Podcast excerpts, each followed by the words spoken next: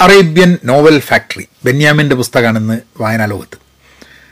ബെന്യാമിന്റെ ഈ പുസ്തകം ബെന്യാമിന്റെ തന്നെ വേറൊരു പുസ്തകത്തിന് രണ്ടാം ഭാഗമായിട്ട് എന്റെ ഒരു തുടർച്ച എന്നുള്ള രീതി തുടർച്ച എന്നുള്ള രീതിയിലല്ല ഒരു സെക്കൻഡ് പാർട്ട് മാതിരി കൺസിഡർ ചെയ്യണം എന്നുള്ളതാണ് പറയപ്പെടുന്നത്.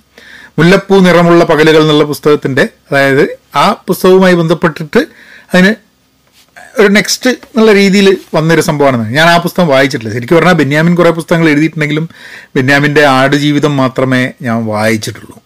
ഇപ്പം ഇത് റെക്കോർഡ് ചെയ്തുകൊണ്ടിരിക്കുമ്പം മഞ്ഞവെയിൽ മരണങ്ങൾ വായിച്ചുകൊണ്ടിരിക്കുകയാണ് ബെന്യാമിന്റെ.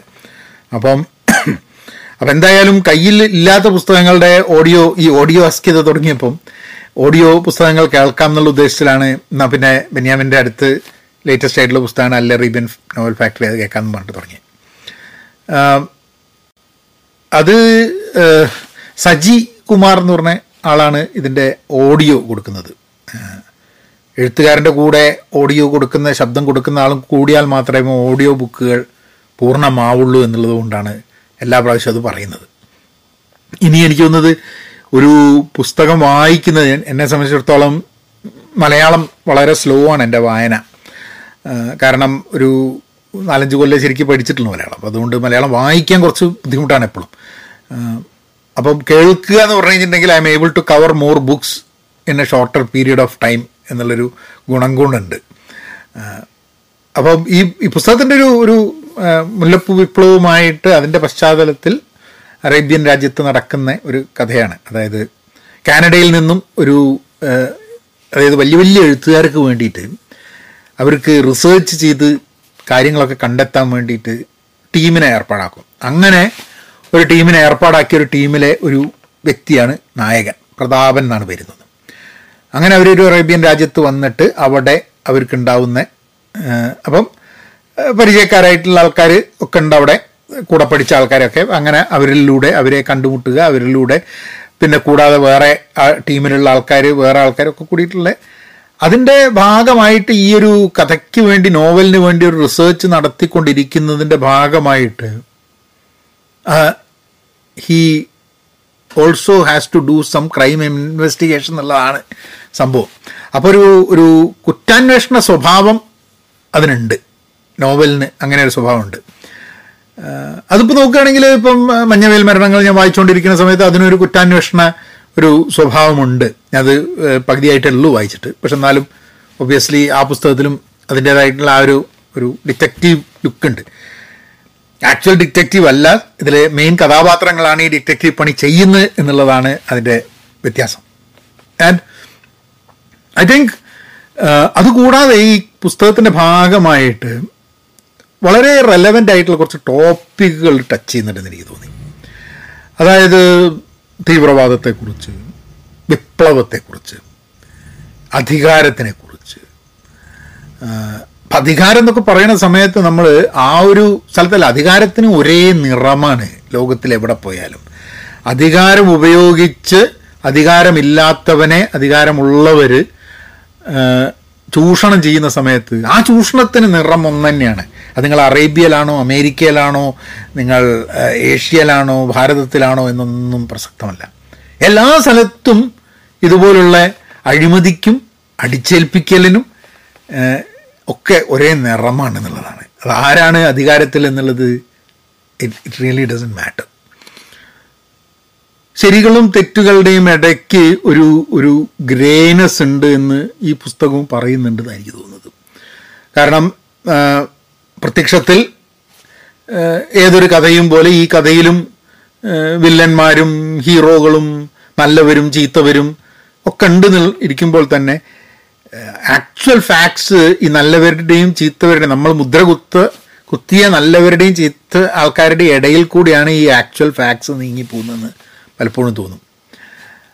ഒരു സ്റ്റേജിൽ നല്ലവരായി നിൽക്കുന്ന ആൾക്കാർ വേറൊരു സ്റ്റേജിൽ മോശമായി പോകുന്നു എന്നുള്ളത്. അത് രണ്ടും ഒരേ ആൾക്കാരുടെ സ്വഭാവങ്ങളാണ് എന്ന് മനസ്സിലാക്കുന്നത്. ആ ഗ്രേനെസ്സുമായിട്ട് പൊരുത്തപ്പെട്ട് പോവുക എന്നുള്ളതാണ് ഒരു വ്യക്തി എന്നുള്ള രീതിയിൽ നമുക്ക് പലപ്പോഴും ആൻഡ് ആൻഡ് ഇതൊക്കെ വായിക്കുന്ന എനിക്ക് തോന്നുന്ന ചില കാര്യങ്ങളാണ് കേട്ടോ.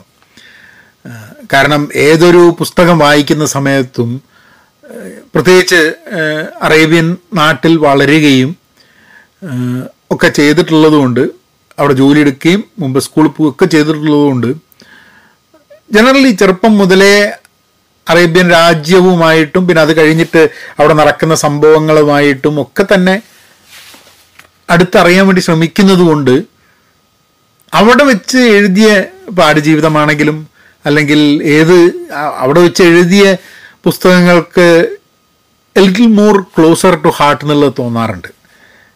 കാരണം അറിയുന്നൊരു ഇപ്പം ആടുജീവിതത്തിൽ നമുക്കറിയപ്പെടാത്ത ജീവിതങ്ങളൊക്കെ നമുക്ക് കെട്ടുകഥകളാണ് എന്ന് പറയുന്ന പോലെ ഇതിലുള്ള ജീവിതങ്ങൾ ഇതേ രീതിയിലല്ല എന്നുണ്ടെങ്കിലും നമുക്കറിയ നമുക്ക് അറിയ അറിയുന്ന നമുക്ക് പരിചിതമായ കഥാപാത്രങ്ങളാണ് പരിചിതമായ ജീവിതമാണ് എന്ന് തോന്നുന്ന ഒരു സംഭവമാണ് ഈ പുസ്തകം വായിക്കുന്ന സമയത്ത്.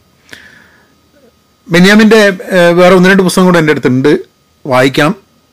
അപ്പോൾ എനിക്ക് തോന്നുന്നത് ഈ ഓഡിയോ ബുക്കിന്റെ ഈ ഒരു ഈ ഒരു സംഭവം എനിക്ക് ഇഷ്ടപ്പെടുന്നുണ്ട്. കാരണം ഐ തിങ്ക് നമ്മൾ ഈ തിരക്കുകൾ ഉണ്ടാവുന്ന സമയത്ത് ദിവസവും വായിക്കാൻ വേണ്ടിയിട്ടുള്ള സമയം അലോക്കേറ്റ് ചെയ്യുന്ന സമയത്തും വായിക്കാൻ വേണ്ടി സമയം കിട്ടാറില്ല. ഇതാവുന്ന സമയത്ത് നടക്കാൻ പോകുമ്പം എക്സസൈസ് ചെയ്യുമ്പം വീ വണ്ടി ഓടിക്കുന്ന സമയത്ത് വീട്ടിൽ എന്തെങ്കിലും ഒരു ഇപ്പം അലക്കി കഴിഞ്ഞിട്ടുണ്ടെങ്കിൽ ഇതൊക്കെ കൂടി എന്റെ വസ്ത്രങ്ങളൊക്കെ മടക്കി വയ്ക്കുന്ന സമയത്ത് ഒക്കെ കേൾക്കാൻ വേണ്ടിയിട്ട് ബെസ്റ്റ് പോഡ്കാസ്റ്റുകൾ കേൾക്കലിന് പകരം കംപ്ലീറ്റ് ഈ മലയാളത്തിലുള്ള ഓഡിയോ ബുക്സ് കേട്ട് തുടങ്ങി എന്നുള്ളതാണ് അതിന്റെ രസം. സോ ഇനിയും വളരെ ക്യുക്കായിട്ട് തന്നെ വേറെ പുസ്തകങ്ങളൊക്കെ ആയിട്ട് മലയാളം പുസ്തകങ്ങൾ എന്റെ കയ്യിലുള്ള പുസ്തകങ്ങൾ കേൾക്കാൻ വേണ്ടി ഇടയ്ക്കൊരു ഇതിന്റെ അടുത്തുണ്ട് ഇത് വായിക്കണേക്കാട്ടും easy there is there is a there is a pitfall that you will you could potentially fall into അതായത് പുസ്തകങ്ങളുണ്ട്. പക്ഷെ അതേ സംഭവം ഓഡിയോ ബുക്ക് ഉണ്ട്. നമ്മളിത് വായിക്കാൻ കുറച്ച് സമയം എടുക്കും. ഇതാണെങ്കിൽ തന്നെ ഒരു ഏഴെട്ട് മണിക്കൂറിൽ ഒരു ഫ്യൂ ഡേയ്സിൽ തീർന്നു പോവും. അപ്പോൾ എന്നാൽ പിന്നെ നമുക്ക് കേൾക്കില്ല നല്ലതെന്ന് ചോദിച്ചിട്ട് ആ ഒരു ആ ഒരു അതിനെ ആ ഒരു ടെൻഡൻസിനെ നമ്മളൊന്ന് റെസിസ്റ്റ് ചെയ്യാനുണ്ട്. ഇപ്പം ഞാനിപ്പം ബെന്യാമിന്റെ മഞ്ഞവയിൽ മരണങ്ങൾ വായിക്കുമ്പോൾ തന്നെ ഞാൻ ആലോചിച്ചു ഒരു കാര്യം ചെയ്തു. കുറച്ച് വായിച്ച് കുറച്ച് വായിച്ചു കഴിഞ്ഞപ്പം ഇത് ഞാൻ വെച്ച് എന്നാൽ പിന്നെ ഇനി അങ്ങോട്ട് നമുക്ക് ഓഡിയോ ബുക്കിൽ നോക്കാൻ തന്നെ ഞാൻ ഓഡിയോ ബുക്കിലേക്ക് കടന്നു. പക്ഷെ ഇത് വായിച്ച് പകുതിയാക്കിയ ഒരു സംഭവം തിരിച്ച് ഓഡിയോ ബുക്കിലേക്ക് കടന്നു കഴിഞ്ഞപ്പോൾ ബുദ്ധിമുട്ടാണ് കാരണം നമ്മൾ ഓരോ ക്യാരക്ടേഴ്സിനും കൊടുത്തിട്ടുള്ള ഒരു ഒരു സൗണ്ടും ടോണും ഒന്നുമല്ല നമ്മൾ കേൾക്കുന്നത്. അത് മോശമായിട്ടല്ല പക്ഷെ നമ്മൾ കേൾക്കുന്നത് അതല്ല എന്നുള്ളതാണ്. അപ്പോൾ നമ്മ അപ്പോൾ നമ്മൾ ഒരു പുസ്തകം വായിക്കുന്ന സമയത്ത് റീക്രിയേറ്റ് ചെയ്യുന്ന ഒരു ലോകത്തിൽ നിന്നും വ്യത്യസ്തമായ ഒരു ലോകമാണ് ഒരു പുസ്തകം വായിച്ച് കേൾക്കുന്ന സമയത്ത് ക്രിയേറ്റ് ചെയ്യപ്പെടുന്നത്. അപ്പം ഒരേ സമയത്ത് രണ്ടും കൂടി ചെയ്യാൻ ബുദ്ധിമുട്ടായി വരുന്നുണ്ടെന്ന് എനിക്ക് തോന്നുന്നത്. അങ്ങനെ ചെയ്യാൻ വേണ്ടി ശ്രമിച്ചു അതുകൊണ്ട് ഞാൻ പറഞ്ഞു വായന തുടങ്ങിയപ്പോൾ കയ്യിലുള്ള പുസ്തകങ്ങളൊക്കെ എന്തായാലും വായിക്കാമല്ലോ കേൾക്കേണ്ട ആവശ്യമില്ല. കേൾക്ക കയ്യിലില്ലാത്ത പുസ്തകങ്ങൾ തന്നെ ധാരാളം പുസ്തകങ്ങൾ അവൈലബിൾ ആണ്. അപ്പോൾ നമുക്ക് അത് ഇങ്ങനെ കേൾക്കാൻ കണ്ടിട്ട് അങ്ങനെ ഇതിപ്പോൾ റെക്കോർഡ് ചെയ്തുകൊണ്ടിരിക്കുന്ന സമയത്ത് ഞാൻ അത് എന്താ പറയുക അടുത്ത പുസ്തകത്തിലേക്ക് കടന്നു. മീരയുടെ ആരാച്ചാർ. ആരാച്ചാറ് പുസ്തകം ഉണ്ടായിരുന്നു എന്റെ കയ്യിൽ വായിച്ച് തുടങ്ങുന്നതിന് മുമ്പേ നാട്ടിലേക്ക് വന്നപ്പോൾ വായിക്കാൻ വേണ്ടിയിട്ട് കൂടെ തന്നെ കൊണ്ടുപോയി. അത് ഞാൻ നാട്ടിൽ ഇട്ടിട്ട് പോന്നു. നാട്ടിൽ ആരൊക്കെ വായിക്കണം എന്ന് പറഞ്ഞാൽ അവിടെ വെച്ചിട്ട് പോകുന്നു തിരിച്ചു കൊണ്ടുവന്നില്ല. അന്ന് മുതൽ തുടങ്ങുന്നതാണ് ആരാച്ചർ വാങ്ങണം ആരാച്ചാർ വായിക്കണം ആരാച്ചാർ വായിക്കണം എന്നുള്ളത്. എന്തായാലും ആരാച്ചാർ കേൾക്കാൻ പോവുകയാണ്. കേട്ടുകൊണ്ടിരിക്കുകയാണ് തുടങ്ങിയിട്ടേ ഉള്ളൂ. എനിവേ അടുത്ത ആഴ്ച വേറെന്തെങ്കിലും അങ്ങനെ മാറി മാറിയിട്ടുണ്ട്. ഒരു ദിവസം മലയാളം ഒരു ഒരാഴ്ച മലയാളം ഒരാഴ്ച ഇംഗ്ലീഷ്. ഒരാഴ്ച മലയാളം ഒരാഴ്ച ഇംഗ്ലീഷ്. അങ്ങനെ അങ്ങനെ മാറ്റി മാറ്റുമ്പോൾ ഇങ്ങനെ പുസ്തകങ്ങൾ ഇങ്ങനെ ആയിട്ട് ഇങ്ങനെ പോവാം. അല്ലേ? എന്നാൽ അങ്ങനെയാക്കാം. വായിക്ക് കേൾക്ക് വായിച്ചുകൊണ്ടിരിക്കുക കേട്ടുകൊണ്ടിരിക്കുക